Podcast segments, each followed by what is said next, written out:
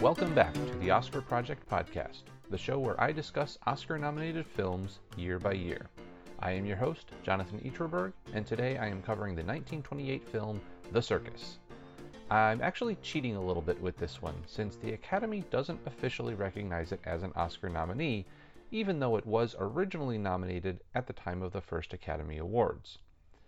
As I mentioned in my first episode about the history of the Academy Awards and the first awards ceremony, Charlie Chaplin received a special award from the Academy for his work on The Circus, a film he wrote, directed, starred in, and produced. But before I get ahead of myself, let's go over the important details about the film. The title is The Circus, and it was released on January sixth, nineteen twenty-eight, at the Strand Theater in New York City, and then on January twenty-seventh, nineteen twenty-eight, at Grauman's Chinese Theater in Los Angeles. Again, it was written, directed, and produced by Charlie Chaplin, and stars Charlie Chaplin as a tramp, Al Ernest Garcia as the circus ringmaster, Myrna Kennedy as the ringmaster's daughter and stunt horse rider, and Harry Crocker as Rex, the tightrope walker. The story centers around Chaplin's famous tramp character as he finds his way into a circus sideshow, gets accused of stealing a man's wallet and pocket watch, and ultimately ends up being the star of the circus while it's in town. As a film that is nearly one hundred years old, I was surprised at how well Charlie Chaplin's humor held up. There were actually several times I laughed out loud at his antics, despite how over the top they were. So, before I go any further, I want to give a brief history of Chaplin himself. Now, Charles Spencer Chaplin was born on April sixteenth, eighteen eighty-nine, and while there is no official record of his birth, he is believed to have been born at East Street in the Walworth district of London. His parents, Hannah and Charles Senior, were both performers themselves, and they became estranged around eighteen ninety-one, forcing Charlie to spend much of his early life with his mother and older brother Sidney, with whom he also spent time in various workhouses and schools for paupers in London. When their mother was committed to an asylum, they lived for a time with Charlie's father before his eventual death in nineteen oh one. Chaplin was a performer from a very early age, appearing in a stage version of Sherlock Holmes at the age of fourteen, and moving on to vaudeville acts following some early success on the stage. During a tour through America in nineteen thirteen, Chaplin was invited to join the New York Motion Picture Company, and then he signed a contract with Keystone Studio and began work in nineteen, January of nineteen fourteen, appearing in his first film called Making a Living, which was released in February of that year. The next two films marked the beginning of his tramp character. Filmed around the same time, the first film released was Kid Auto Races at Venice, followed a few days later by Mabel's Strong Predicament. While making many of these early films, he would make recommendations to the director, which event- eventually led to the chance to direct a film himself. After early success as a director, Chaplin would continue to direct and star in a number of short films, often produced at the rate of one film per week. Chaplin continued to move through a number of different studios, but the public's obsession with his character continued to grow, as did the amount of money studios were willing to pay him for his services. From his first contract of one hundred fifty dollars per week, he eventually upgraded to six hundred seventy thousand dollars in annual salary, which would be worth about fifteen point four million dollars in today's money. It was an enormous sum at the time, but when you're in demand, you can set your own price. The tramp character itself became part of the lexicon, not just in America, but around the world, as the First World War raged on in the late teens. In nineteen nineteen, Chaplin joined forces with Douglas Fairbanks, Mary Pickford, and D W Griffith to create a new distribution company called United Artists, which would allow them to fund their own pictures and have complete control of the creative process. By the late nineteen twenties, Chaplin had been married and divorced twice, with two children from his second marriage. This second marriage was breaking up around the time he was making The Circus, and caused some delay in the production of the film. Later in life, he was suspected of being a communist in the nineteen fifties, and went into self-exile in Switzerland, continuing to make films well into his later years. By the early nineteen seventies, the mood toward Chaplin had cooled, and the Academy invited him to receive another special award in nineteen seventy-two. Queen Elizabeth the Second granted him a knighthood in nineteen seventy-five, just two years before his death in nineteen seventy-seven at the age of eighty-eight. He was buried in Corsier-sur-Vevey Cemetery in Switzerland, and all told, Chaplin appeared in over eighty films between nineteen fourteen and nineteen sixty-seven, with many other unfinished or unreleased films as well. So back to the film itself. The film tells the story of Chaplin's tramp character as he wanders along the sideshows connected to the circus that is in town. He is mistaken for a lowly pickpocket after the true thief deposits a recently stolen wallet and watch into the tramp's jacket. The chase that ensues is some of the first and perhaps best action we get in the film, including one shot of the tramp and the thief running side by side down a street. I have to pause and appreciate this shot for being made from the back of a moving vehicle in a time where I don't think there really existed such huge technical rigs that we have for movies today. Another part of this chase sees the tramp in a hall of mirrors, first with the thief, then with one of his police pursuers. Another excellent and very clever piece of filmmaking here, and I always personally marvel at scenes in films that have mirrors in them, especially lots of mirrors. You know, it has to be very difficult to hide everything that goes into making a film, including cameras, lighting equipment, uh, sound equipment nowadays. Um, hiding all of that without having it be reflected and appear in the reflections in the mirrors in the shot is very difficult. So these two short scenes with the mirrors in the circus, they're so well done, I even had trouble picking out which version of the characters were the real ones just as much as the characters themselves did in those scenes. Ultimately, the chase leads the tramp into the circus tent where he disrupts the act of an illusionist, much to the delight of the audience. It appears as though the tramp is the funniest thing they've seen all day. And while initially upset at the intrusion, the ringmaster quickly realizes that the tramp is his chance to reinvigorate the circus and decides to offer him a job. It doesn't quite work out as planned, though, because the tramp can only be funny when he's not trying to be. The ringmaster has him work with the clown troupe, and Chaplin disrupts their established vaudevillian routines to hilarious effect. Through all of this, the tramp begins to fall in love with Myrna, the ringmaster's daughter, who also performs in the show riding horses and doing trapeze stunts. He even purchases a ring from one of the clowns for five dollars. But his plans are thwarted with the arrival of the tightrope walker, Rex. Rex is dashing and handsome, seeming to be everything that the bumbling tramp is not. When Rex cannot be found for one of the performances, however, the tramp offers to perform in his place in an attempt to impress Myrna.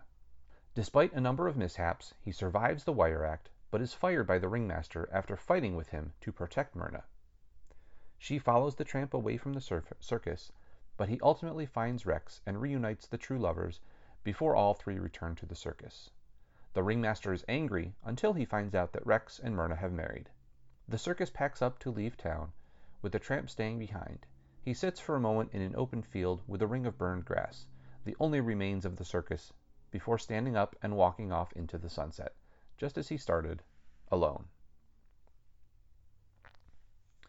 So that's a summary of the film. I do want, want to move on to talking a little bit about making of the film.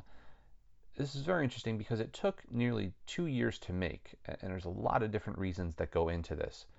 Um, some of them uh, physical, some of them personal to uh, Chaplin himself. The first mishap that occurred during the making of the film was the circus tent, where much of the film's action take place, was actually destroyed um, due to a violent storm during their production, so it had to be entirely rebuilt. Uh, in addition to that, a large portion of the film's negative was uh, somehow mishandled or damaged and deemed unusable, requiring large portions to be reshot, including the scene of Chaplin up on the high wire. Along with the destruction of the circus tent, a fire inside his studio also destroyed many of the other sets used for the film. Any one of these things, um, let alone three combined, may have caused some delays in the production of the film. But what, where the real kicker came in was in Chaplin's personal life. As I mentioned earlier, his second marriage uh, to his wife, Lita Gray, was breaking down at this, at this time. And uh, the ensuing divorce proceedings put a stop to the film's production as well. Chaplin shut down the filming for around eight months, during which time he suffered a nervous breakdown. Um, and also, the lawyers for uh, for his wife, Lita Gray, even tried to seize some of the studio's assets during the legal battle, resulting in Chaplin having to smuggle pieces of the film away so he could continue to work on it. So another famous scene in the film uh, comes when the tramp is trapped inside of a cage with a live lion. He's running away. I can't remember exactly what he's running away from at the moment in that scene, but he uh, he runs into the cage, uh, shuts the door behind him, and of course the door locks from the outside, trapping him inside with the lion. Um, so Chaplin, I've read that Chaplin actually filmed this scene with himself physically inside the cage with the lion, oftentimes just being a few inches uh, or even less from the lion itself. I also mentioned the tightrope sequence earlier. Um, while Chaplin begins the scene with a safety wire attached, uh, he's kind of tied around his waist. Unfortunately, it quickly snaps and leaves him to his own devices at the top of the circus tent. And Chaplin doesn't stop there. This was kind of the, the impetus for his creation of this movie, was a, a vision that he had for this scene. But he doesn't stop with just uh, being up on the, the high wire with no uh, no safety cable attached to him. He piles on the difficulty. His pants fall down, uh, kind of dangling around his, his ankles, making it difficult for him to walk.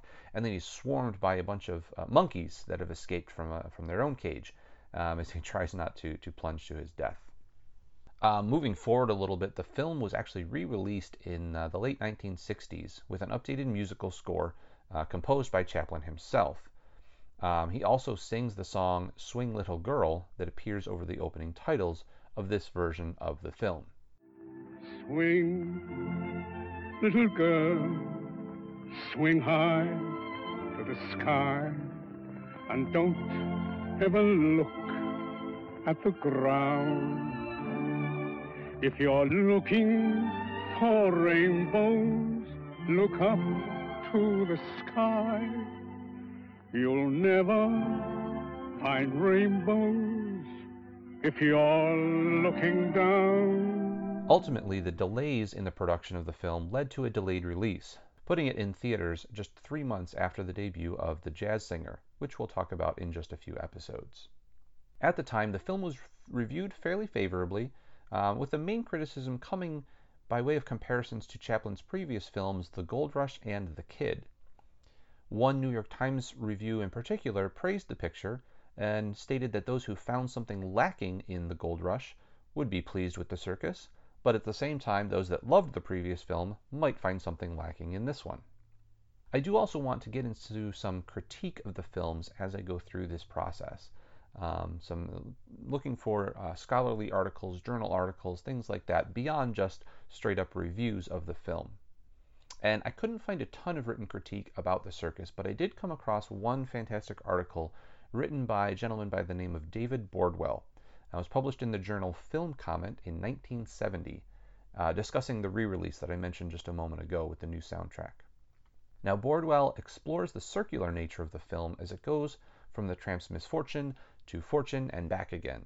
That circularity really aligns with the, the circular images on the screen itself, from the ring of the circus to Ma Myrna's hoop that she uses in her uh, act, and even the ring that the tramp buys as a token of his love for her.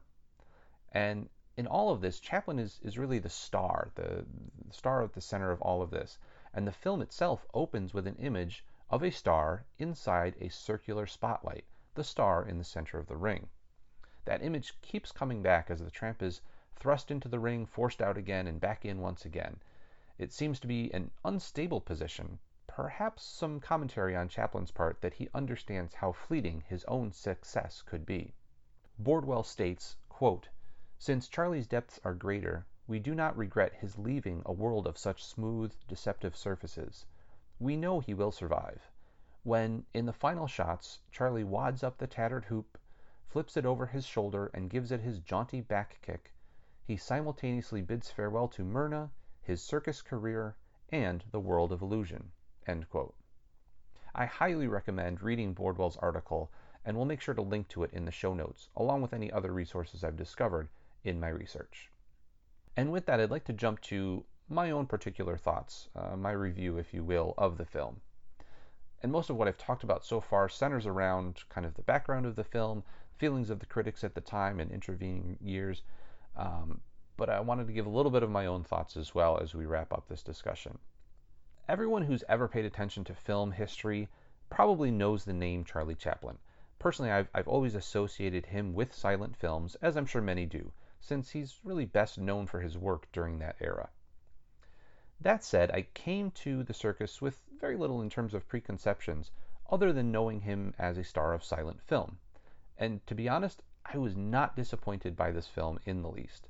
The film made me laugh out loud in several places, and the ending of the story really pulled at my heartstrings. So it was a really nice balance of, of humor and drama, and, and it, it was a great film altogether.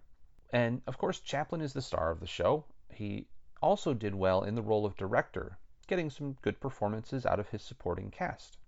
And despite all of the professional and personal tragedies that threatened to derail the production of this film, I really think that Chaplin's The Circus is a fantastic film and worthy of its place in cinema history. And with that, I'm going to jump over to a uh, quick interview that I did with a very special guest who wanted to be on the show to talk about The Circus. Um, so without further ado, here is that segment. Next up is my very first special guest on the podcast. This guy asked if he could watch the film with me when I first checked it out a few weeks back, and he has been begging me to join the podcast to talk about it. So, without further ado, I'd like to welcome my very own son, Joshua, to the show. Hi. All right, I'm so glad you're here talking to me. So I just want to start out with your initial impressions of The Circus. What did you think about it when you first saw it? Um, I thought it was a great movie. It's the first silent movie I've ever seen. Okay, first silent movies. Um, so what what kind of movie do you typically like to watch? Uh, like Star Wars, Marvel. Star Wars movies, Marvel movies. Yeah, but I think I I think I'd add um silent movies to my list. Okay, so you do like silent movies. Yeah. Um, so th- this one was obviously different from the stuff you normally watch. There's no no explosions, no superheroes, no Jedi, none of that stuff, right? No, but you still liked it. Yeah, it was cool. Very cool. See how people watched movies back then. Yeah, almost one hundred years ago, too. Um, so what was what would you say is your favorite part of The Circus when you watched it? Um, my favorite part is when he was getting chased by the horse. Chased by the horse? Okay. And that was funny. What, the, what ha- do you remember what happened at the end of that when he got chased into a certain spot? It was the lion. The lion, yeah. And what happened when he got... What happened with the lion? Um, like the lion was sleeping, and like, and a few minutes later in the movie, uh, the lion woke up.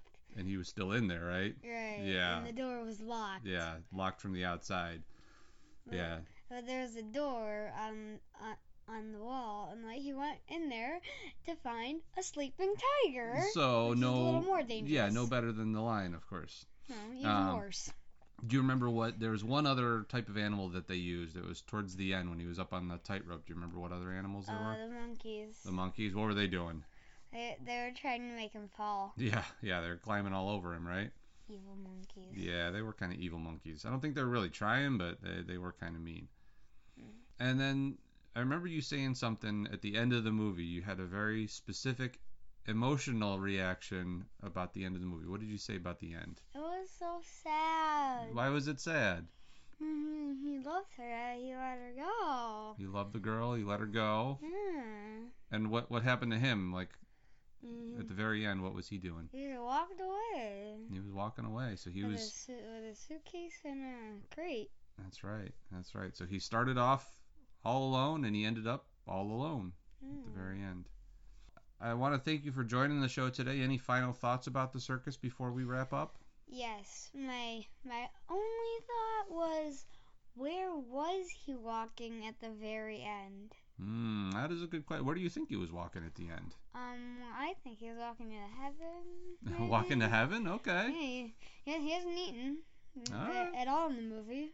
We'll see. Well, maybe maybe we'll find out someday. Um, but that's uh, that's really cool. Well, thanks for joining the show, and uh, we'll hope to hopefully have you back on another time in the future. Yeah, I like this. Welcome back, everybody, and thanks to Joshua for joining us for that. Um, I know he had a really fun time watching this movie. He really enjoyed it, um, so I'm glad that he got to come on here and uh, and give a few of his thoughts um, as part of the podcast. So thanks to Joshua for joining us today.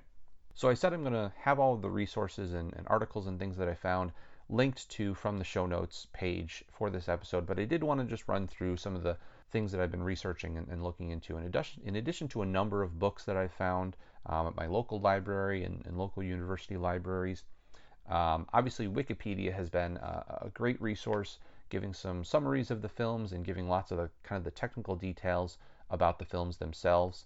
Another website that I found very helpful, at least for this first uh, season of the show, is called silent era dot com.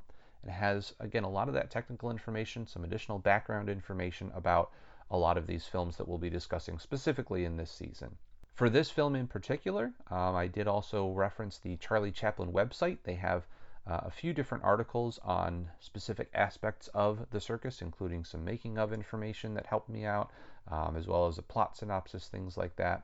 I did also find some more uh, contemporary reviews and uh, analysis of the film, uh, one from a site called Little White Lies. Uh, there's an article there, Charlie Chaplin, The Circus, Comic Triumph, um, and then another Uh, commentary uh, from a website called silence are golden dot com. And then last, of course, the David Bordwell article that I mentioned earlier. Uh, it's a fantastic read. If you do check out the film, I urge you to watch the film first um, and then check out the article. Uh, it's just a, a short two-page article uh, from the journal, so it's, it doesn't take too long to read, but it really gives some, some interesting insight into kind of what the film is really all about. So I think that's going to wrap it up for today. I uh, hope you've enjoyed this first uh, kind of deeper dive analysis into one of our films for this season. Please check out the website, oscar project dot com, or find us on Facebook, facebook dot com slash the oscar project.